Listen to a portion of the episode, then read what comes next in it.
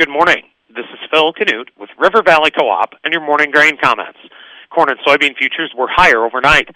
May corn finished the overnight session up 10 cents, settling at 760 and a half. May soybeans were up 18 and a half cents, settling at 1620 and three quarters. In the outside markets as of 7:55 a.m., the U.S. dollar index is off 0.034, trading at 98.966. May crude oil is up a dollar and a penny, trading at 104.29 a barrel. Precious metals are higher except platinum. Industrial metals are mixed. The electronic mini Dow Jones is off 75 points, trading at 34,754. Wheat futures were the upside leader overnight after an ugly national winter wheat crop condition rating was released by USDA yesterday afternoon.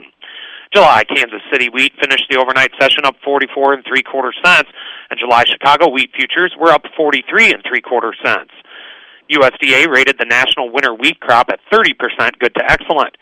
This figure is 14 points lower than the last government rating that was released, is 23 points lower than last year at this time, and is 22 points lower than the average. Poor winter wheat crop conditions ratings, this year especially given the global supply and demand situation, are extremely problematic. In order to satisfy the global supply chain, the U.S. cannot afford a subpar crop for any of the big three commodities this year. So today we have a wheat story driving futures. Yesterday it was a corn story. China made its biggest purchase of U.S. corn yesterday since May 2021. The Chinese bought 676,000 metric ton of old crop corn and 408,000 metric ton of new crop corn. As far as the situation in Ukraine is concerned, there is really no new earth shattering news to report. The Ukrainians are finding a real mess in places where the Russians have retreated, along with evidence of alleged war crimes that were committed during the Russian occupation.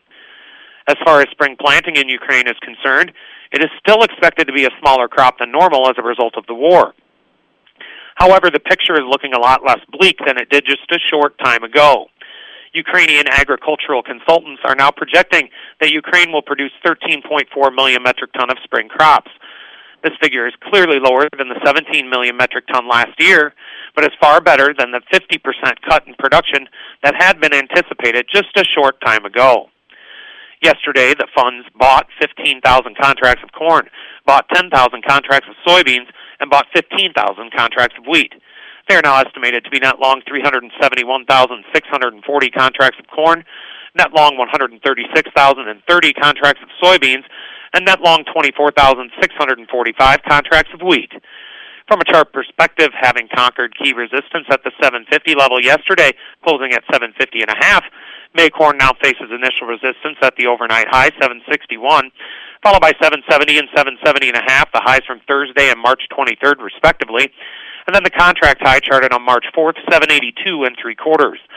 Initial support lies at the key 750 mark, followed by 730 and a quarter, Friday's low, and then 713 and a half, last Tuesday's low.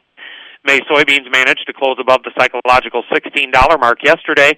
The next resistance level to test is now 1622 and three quarters, the overnight high, followed by 1650 and then the 1680 area. Initial support lies at the former resistance level, $16, followed by 1576 and three quarters, yesterday's low, and then 1546 and a quarter, the February 15th low. Opening calls are higher. And with all of that, have a great Tuesday from your friends at River Valley Co-op.